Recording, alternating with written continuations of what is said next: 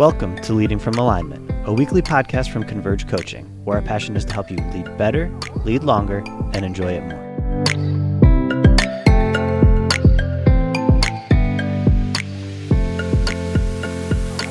Hello, and welcome again to another episode of Leading from Alignment with our good friend, John Opalewski. How are you today, John?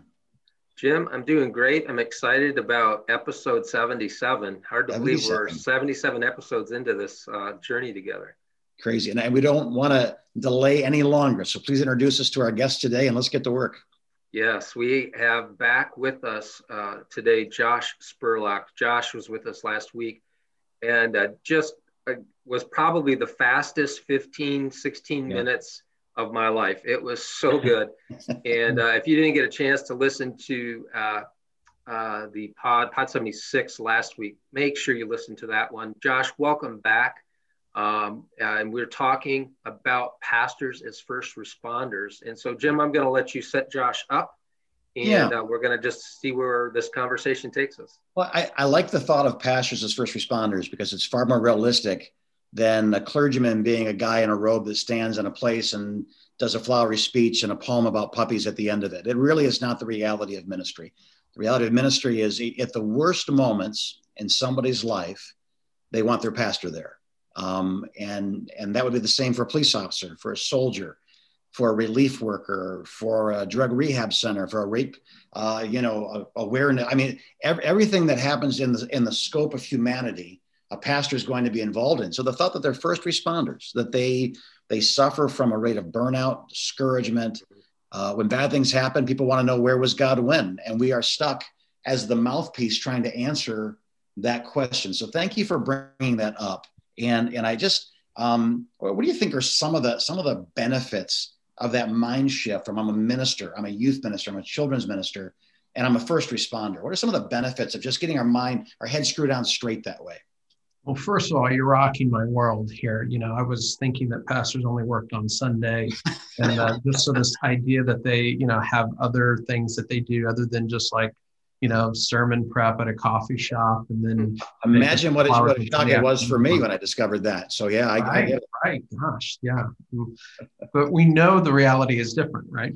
And right. I think one of the advantages of recognizing pastors first responder uh, does at least two things for us. One, it acknowledges the secondary trauma that's inherent in the work that the King has called us to do. And when we can acknowledge that, then we can be proactive about addressing it in a way that empowers us to be effective in the work that God's calling us to do and uh, protects us against uh, the attacks of the enemy that would like to sneak in. Right. That you know, I, I, like to tell folks that I'm I'm completely ill-equipped uh, to deal with a zombie apocalypse like, I mean, I don't have the hats, I don't have the gear, like, I don't even know what it is that you do. If there's a zombie apocalypse, I'm host. And and the reason for that is I don't really believe a zombie apocalypse is a real thing, right? And right. so I'm not preparing myself to deal with those realities. If we don't acknowledge the reality of something, then we don't take the necessary precautions and steps and preventative care necessary to prevent that from happening. Mm-hmm. Acknowledging the reality of that first responder, of how we are just their boots on the ground, uh, the speed dial called person when there's a crisis within uh, the body is imperative to preparing ourselves accordingly in order to address that. So that's the first thing that I would say. The second piece is uh, by identifying ourselves as a first responder, we uh, can hopefully differentiate ourselves from other roles as well, right? That uh, the the paramedic that shows up on the ground and is uh, stabilizing a person and putting them in a vehicle is not the uh, the nurse and the physician in the ER that then takes responsibility for them, and they're not the surgeon then that does the uh, surgery to correct the situation later in the day that if the paramedic had to do all of those different roles, that it'd be completely overwhelming and burn them out. But by understanding the scope of what they're being asked to do, they can really focus on that. And likewise, for pastors, there can be this message that says, that you're you're supposed to be within the body uh, the the nose the eyes the ears the hands the feet the toes the kidneys like you're supposed to be all of the body to everybody in the body all of the time Right. which is just not possible and completely burns folks out Josh, where do you think that comes from? I mean, that I we see that, Mhm. we observe that. Where where is that thought process, that that idea coming from? I think the at the at its core, at its deepest part, is this beautiful thing, and it's really about the love that we have for people, right? And it's our our want and our wish to be able to be all things to all folks, Mm. to be able to see the suffering, see the pain, see the struggle that folks are facing, and to uh, be able to bring about the com- everything that they need in order to heal and be whole. And while God is at work to bring about everything that they need to heal and be whole, He's not asking any one part of the body to be everything that is needed. Hmm. And so that that passion, that love, that care really compels us at times in a way that leads to us denying the realities of our limitations and taking on more than what the king is asking us to do in a way that that really sabotages us. Can I, can I just, I think there's somebody listening that either was taught that what you said isn't true or believes that what you said isn't true.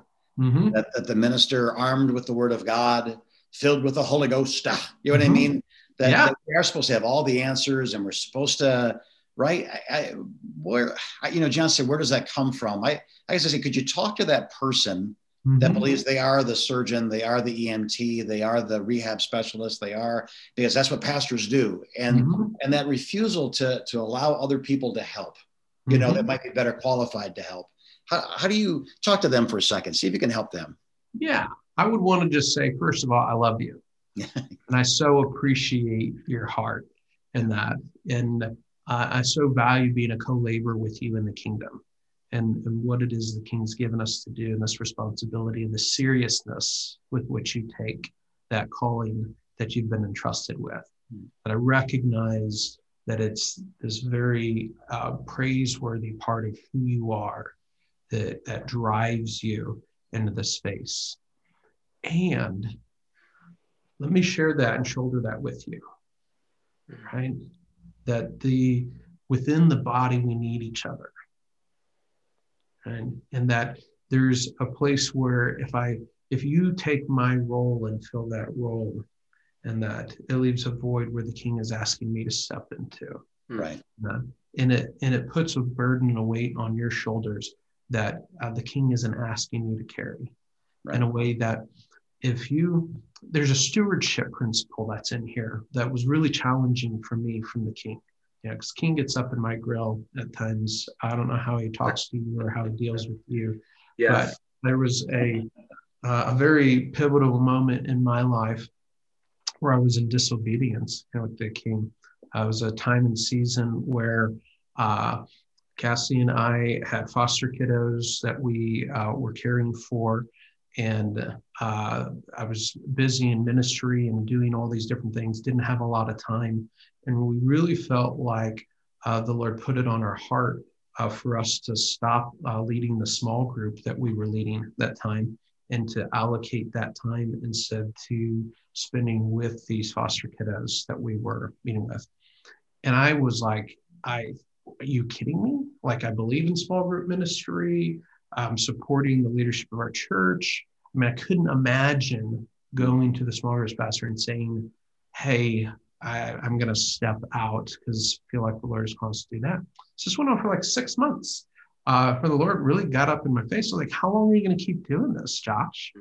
Like, it brings me no glory for you to do what I didn't ask you to do. Right. And in fact, you doing this instead of what I'm asking you to do is a misappropriation of the resources I've given you. Like it's a you don't get extra points with me for not for doing things I haven't asked you to do to the neglect of the things that I am asking you to do. I was like, oh, Oh, that is so good. oh, what a what a kick to the gut from my king. Mm. And I really had to recognize that this ministry that I was doing over here, because I believed in it, was passionate about it, was actually a misappropriation for what my king wanted me to be spending my time on. Mm. And that happens. There, there's somebody out here, there's folks out here listening to this who are misappropriating resources in the kingdom that the king wants you to be spending with your family, mm. with your wife, with your kids, and being investing because that's important to him and it's a priority as well. And you're not getting any extra points with the king by stealing from your family to give in mm. this additional ministry context that really he's asking somebody else to step into that gap within the body. Right. Right. Wow. I mean, I, am just I'm just kind of taking this in, Josh, and it's it's just impacting me. Uh, mm-hmm. I think about when Jesus said in Matthew chapter 11, "Come to me, all you who are weary and burdened, and I will give you rest. Uh, yes. Uh, take my yoke upon you, uh, and you will find rest for your souls. For my yoke is easy, and my burden is light." And when you really dig into that passage of scripture what Jesus is really saying there is that the yoke he has for us fits us. Mm-hmm. It's it's a good fit. And and so stewardship is understanding the yoke that he's given me to carry, not the yoke I put on myself, not mm-hmm. the yoke that other people that I lead want to put on me. It's when I shoulder the yoke that Jesus has perfectly designed for me to carry I can find rest, I can find peace, even in the middle of uh, circumstances sometimes that are difficult. Listen, being a pastor in normal times is hard. Yeah. Being a pastor in the last 12 months has been excruciatingly hard. And I feel like what I've observed is I see I see a lot of, of church, God love them, right? Church members who are trying to make their pastor a political expert. They're trying to make their pastor a spokesman for all of the um, all of the polarization in our country. And and I have pastors telling me, Josh, I don't I don't feel like I I can do that. I, I when I try to step into that, I don't have any peace. I don't have any sense of rest. So I love the word stewardship because I think that's really true that that God's not going to hold me accountable for things he hasn't assigned to me. Can you, can you talk I say that, that Jim? That God, God won't. God won't, but people will. And I yeah. think that's where what you're saying is giving permission to somebody to understand that when Paul says, I, I become all things to all men, so that by all possible means, you know, some might be saved. He's talking about reaching cultures He's not talking about breaking supernatural barriers of your own natural body and mind and expectations. People, if, if I put an expectation on a friend of mine that I need you to, to jump over a building and come here, or you've disappointed me, I've set up my friend for failure. If we tell our, our clergy, our pastor, our spouses, whoever it is, we give them demands that are unreasonable and then punish them for not meeting those demands, there is a problem, but it's not our problem. The problem is with the demand, the expectation. So, could you help us again? Just maybe speak to the pastor now that it's not the one that says I can do all things and he's misquoting that, but the one that goes, I'm not sure if I can do anything right because no matter what I do, I get beat up from both sides of the issue. What would you say to him or her? Today? Clearly, you're doing something wrong because Jesus never disappointed anybody. was ever upset with him. He never did things that made those around him scratch now, their head. Now, drop the mic. Just drop the mic and walk away.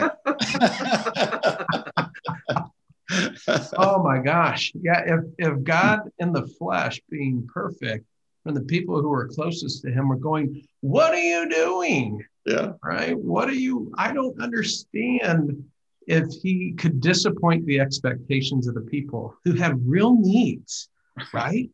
like there, there were people who uh, had sicknesses and demon possession who didn't get healed because Jesus was on a walk. Right. Mm. Yeah. that he had the power and the ability, mm-hmm.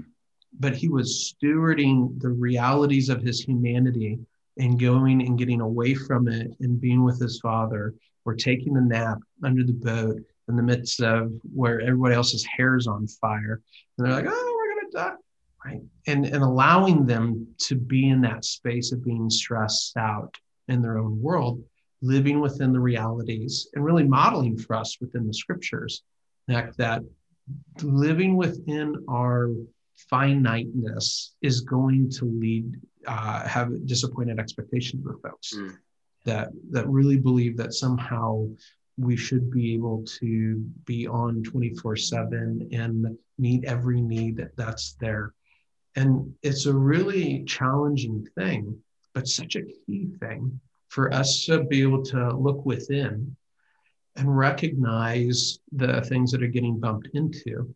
Because if we, as I set with pastors, as I set with um, missionaries and, and, first responders on the front lines of the kingdom, I uh, we're able to identify that some of the, the wounds and the unfinished business that are part of their story that really set them up for these false belief of yeah. what they have to do in order to be lovable and acceptable mm. and both from people but also that lens kind of gets put in uh, over the father also and through the wounds of our past experiences can cause us to see uh, the father as being more like an egyptian taskmaster wanting us to make bricks without straw uh, and having unrealistic expectations of us when in reality He's just like you're saying, John, saying, I have a yoke that's perfectly made for you.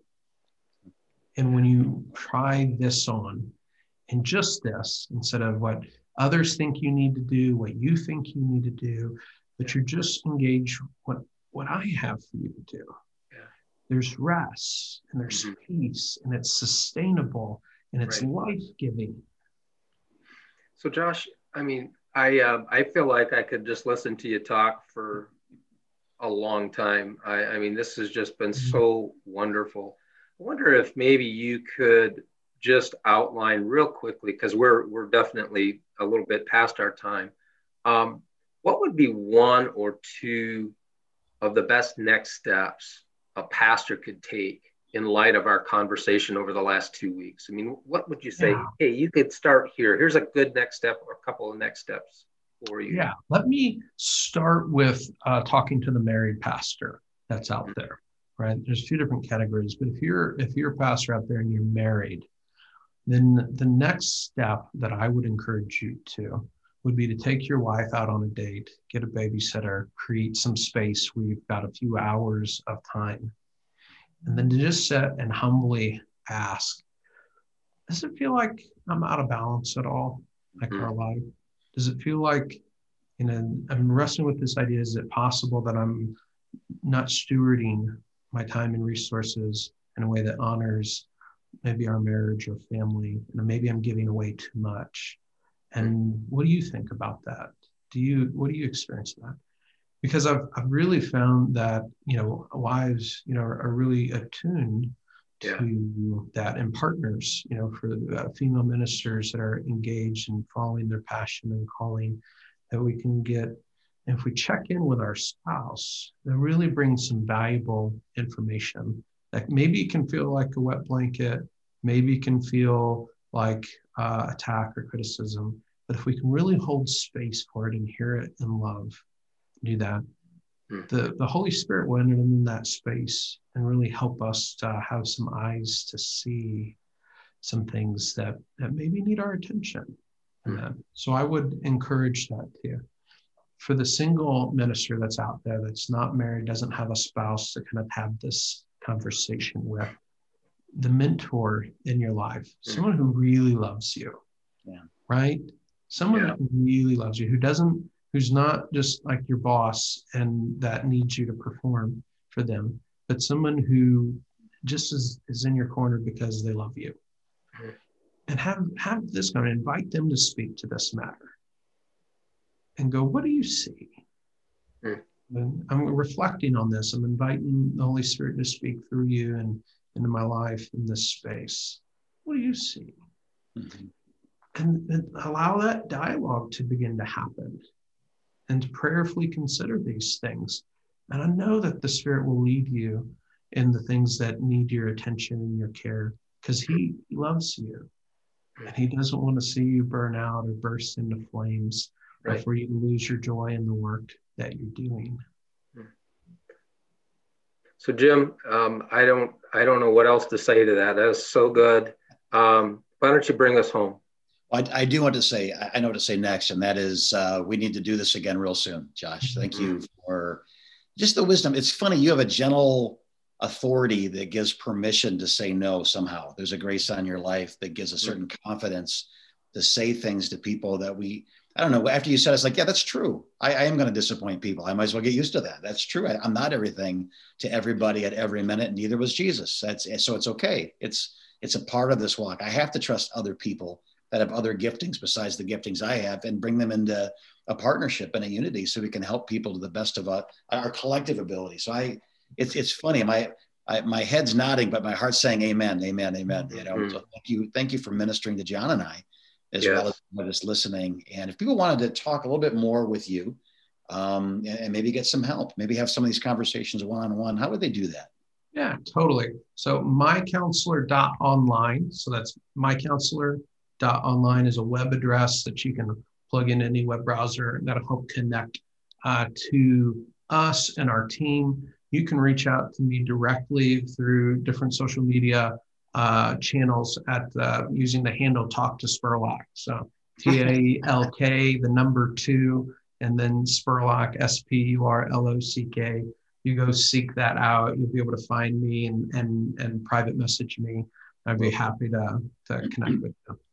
And John, what about you? If they wanted to have a conversation with you about this, how would they go about doing that? Yeah, the best way to do that is to go to our, our website, convergecoach.com, and uh, click the services link and there you'll find uh, information about our mentoring services. Uh, Josh, you talked about the, the uh, role of a mentor yes. in the lives of leaders, and, and God has uh, graciously allowed us yes. over the years to, to have that role in hundreds and hundreds of pastors' lives. We and love it's that. so important, John. I just want to say it's so critical to have someone in your corner who you're not responsible to and you're not responsible for. Yes. He's just there for you, for you to be able to spread out on the table, who doesn't need from you, that you're not, you don't have to perform for them, right. that's going to love you, good, bad, and ugly. It's such a valuable thing that every leader needs to have in their corner. Yeah. That's actually how our friendship began was I, I he dropped off a book. I liked him. I called him because I, I, needed someone to talk to that wasn't my family, my board, my staff, as I was considering changes, because whatever I said might upset all of them. And I might not do it in the end. I just needed a second confirming voice, wisdom. And so I immediately we hit it off. We've been dear friends ever since. So thank you to both of you for being here for um, those that are listening today. And I hope that if you are in need uh, of, of the, the simple things before they become complex, uh, you will make these contacts because uh, that's that's what we do at Converge. That's what we do uh, as, counselors and as friends and mentors and tour mentors to help you lead, um, you know, from from this sense of alignment. So God bless you, dear listener. Glad you're here today, and we hope that we'll be able to serve you again real soon as we all continue to lead from alignment.